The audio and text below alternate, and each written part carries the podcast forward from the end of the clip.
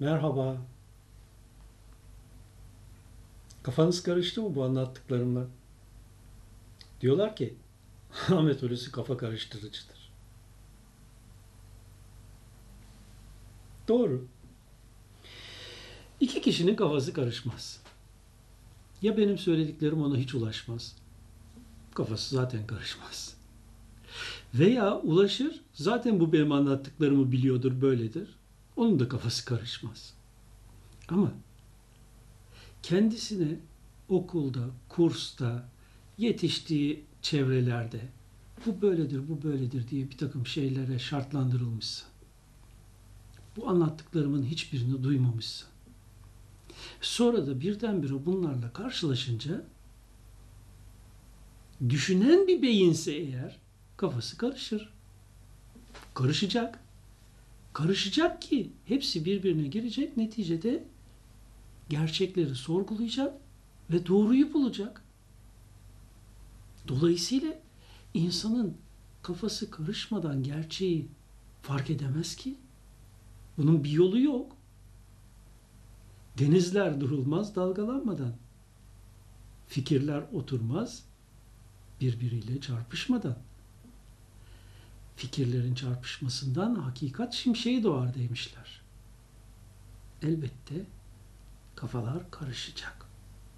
Çünkü o kafalar daha küçücükken o gidilen kurslarda, o kurslardaki dar görüşlü insanların yüzeysel yaklaşımlarıyla programlanmış ve kilitlenmiş.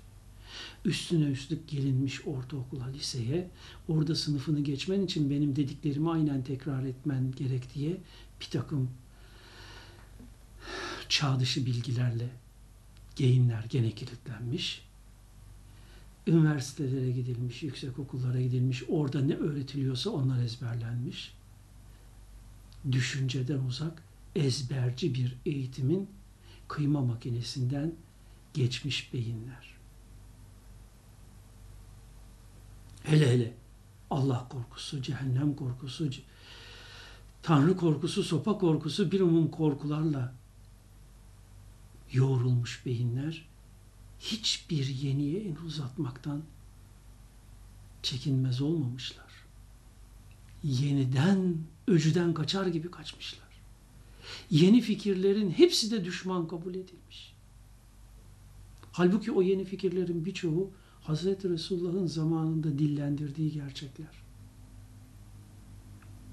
Bakın, bundan önceki konuşmamda size ölüm gerçeğinden söz ettim.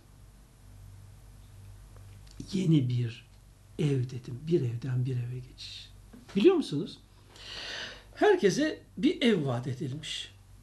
Hepiniz yaşamakta olduğunuz bu evlerinizi terk edeceksiniz, sonra da hepinize birer yeni ev verilecek demişler. Eğer inanıyorsanız size yeni bir ev verileceğine, istediğiniz gibi tasarlayın, siz şekillendirin yeni evinizi denmiş. Bu arada bir tek şart var. Yeni ev içine girene kadar görülmeyecek. Buna inanmayanın ise zaten yeni ev konusunda hiçbir talebi yok. Anadolu'nun ücra bir köyünün mezrasında yaşayana da soruluyormuş nasıl bir ev istediği, New York Manhattan'da gökdeleninden dünyayı seyredene de. Hiç haksızlık edilmeden her inanana nasıl bir ev tasarladığı soruluyor. Hepsinin tüm istekleri onların yeni evlerine uygulanıyormuş. Ara sıra gidebildiği yakınındaki kerpiç duvarlı evlerle donanmış köyü dünyanın en gelişmiş muhteşem yeri olarak bilen, mezrada tezek duvarlı tek göz odada sarı kız adlı ineğiyle yaşayan kişi de tasarlıyormuş kendine yeni bir ev, ufkuna, görgüsüne göre. New York'ta, Los Angeles'ta uzaktan kumandalı bilgisayar kontrollü güneş enerjili evinden dünyanın her köşesine istediği anda bağlanıp dostlarıyla online görüşebilen yahut asistanlarına talimatlar yağdırarak işlerini yöneten, aynı gün içinde akşam yemeği için Tokyo'ya havalanan kişi de tasarlıyormuş kendi için yeni bir ev. Edindiği görgüsüne, ufkuna göre. Mezrada doğup büyüyen yeni evini istiyormuş. Düşünebildiği en gelişmiş haliyle edinmiş olduğu görgüsü ve ufkuna göre. Duvarları tezekten değil, köydeki gibi kerpiçten olsun evimin. Tavanı da topraktan değil, sağlam tahtadan olsun. Damı da naylon kaplı olsun da yağmur girmesin, kar girmesin. Hem de iki göz olsun da sarı kız benimle aynı odada kalmak yerine bitişik gözde kalsın. Bana da sıcağı gelsin. Hem de içeride odun yakan yuvarlak güzel bir sobası olsun. Bu ot dolu yatak yerine yün yatağım olsun köydeki evlerdeki gibi. Mum yerine gaz lambam da olsun. Sıralıyormuş böylesine isteklerini mezrada doğup lüks denen yaşamı göz ucuyla köyde gören kardeşimiz. Günlük sorunları da malum.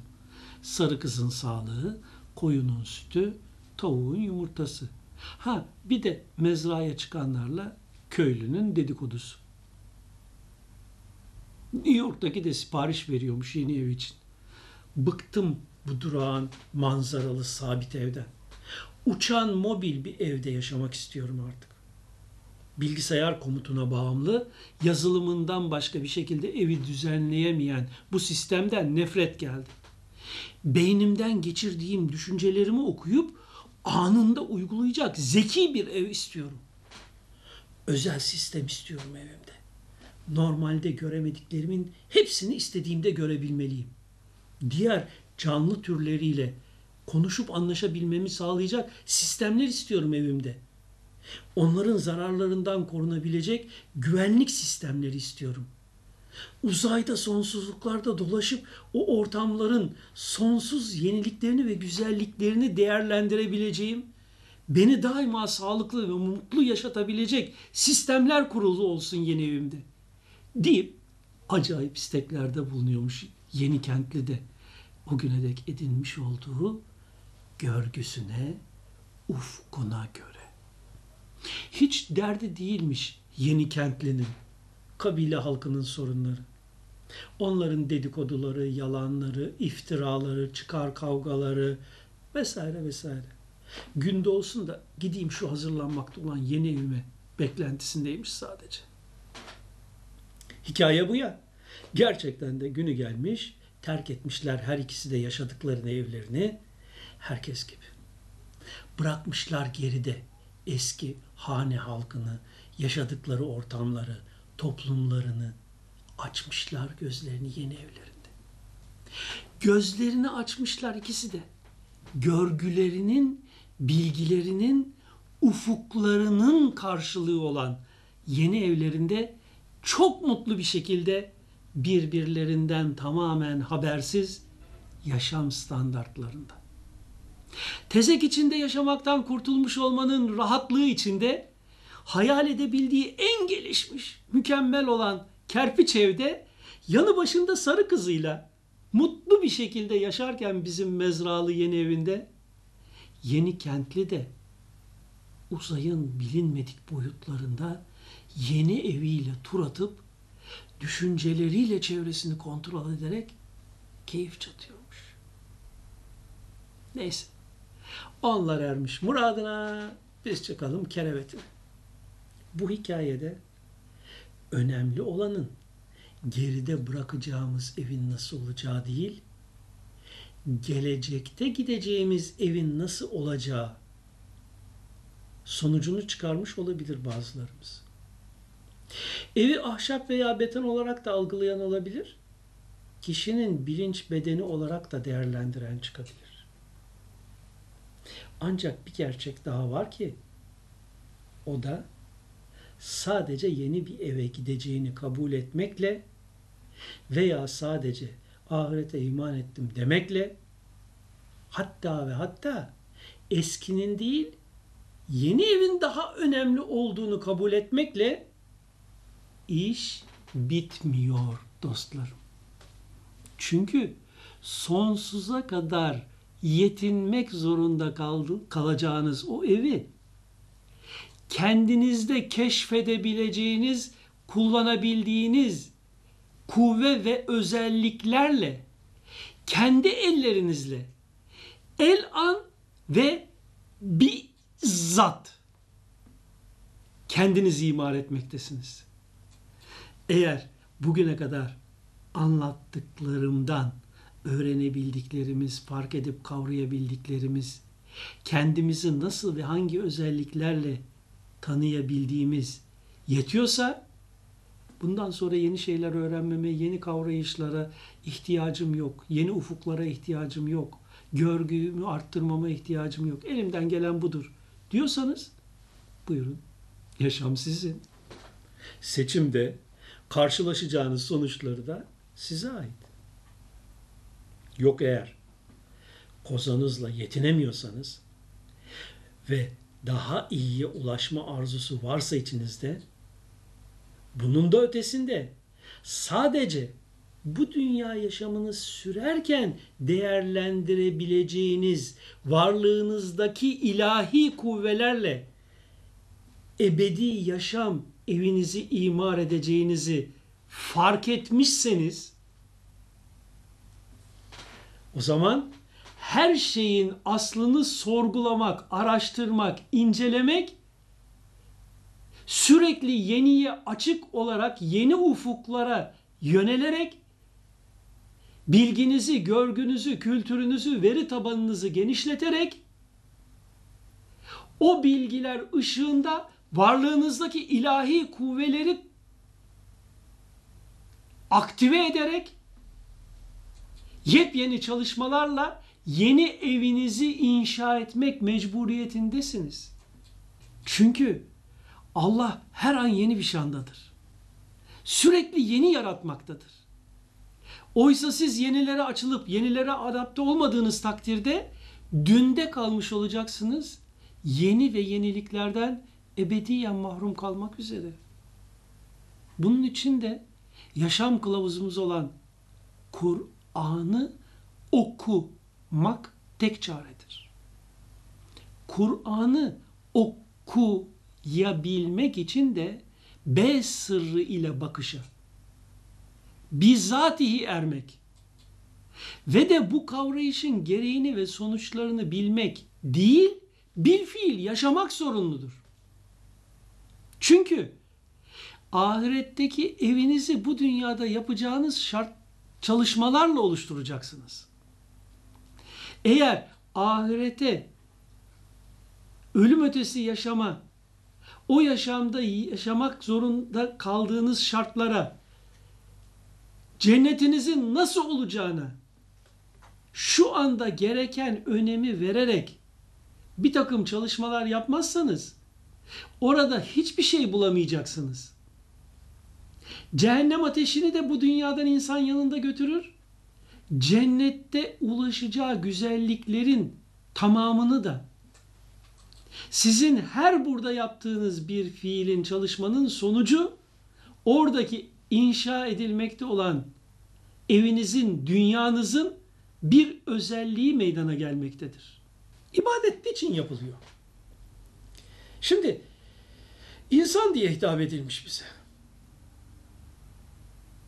İnsan. Bu konuyu oldukça anlattık size.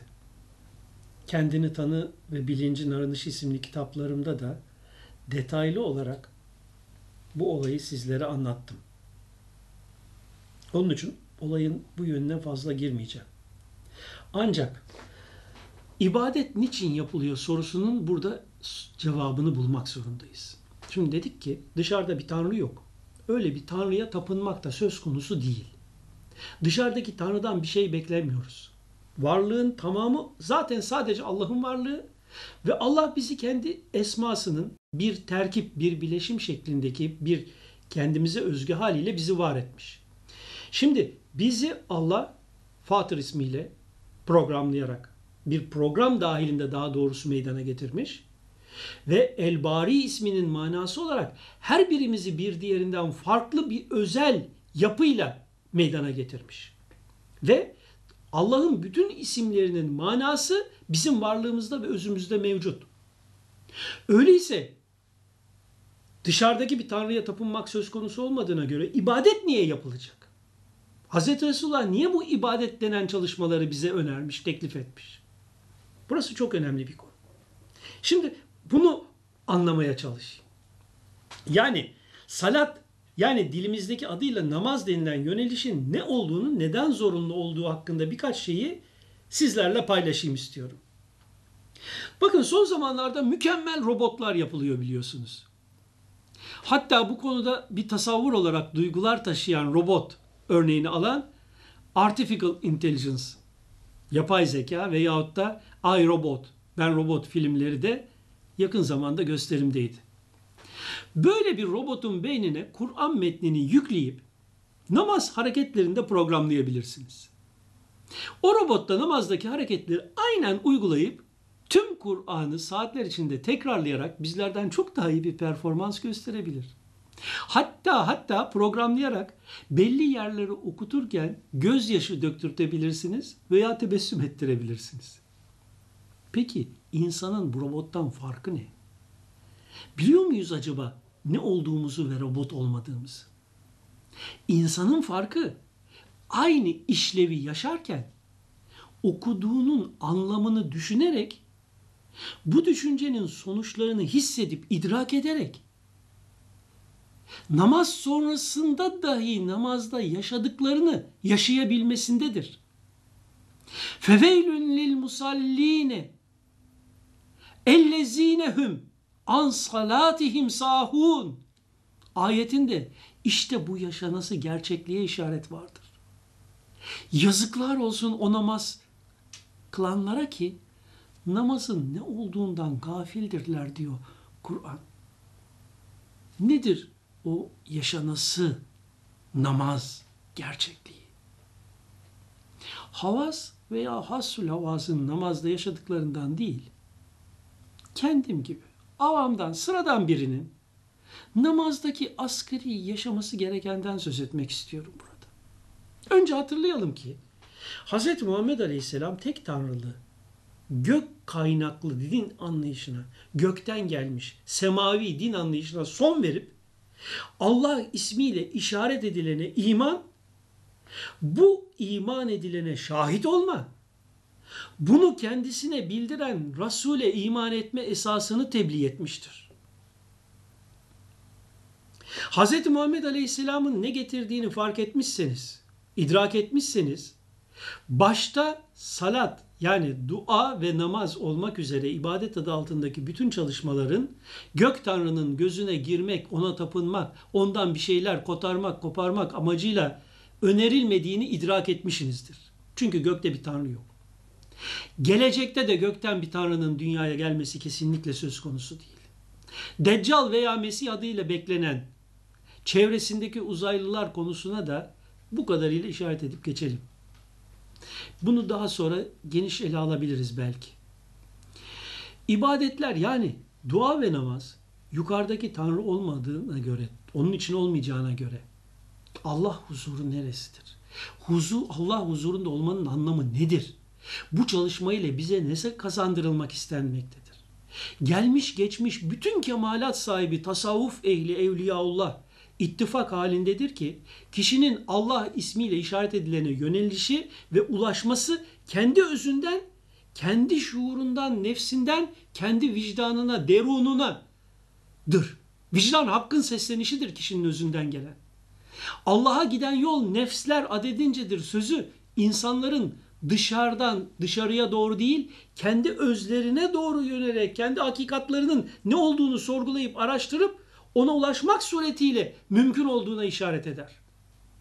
Dolayısıyla gerek dua ve gerek namaz kişinin özündeki Allah'a yönelişi ve kişinin özündeki Allah'a ait özellikleri yaşaması ve kişinin varlığındaki o özellik ve kuvveleri açığa çıkararak yaşamının cennete dönüşmesini sağlamasıdır.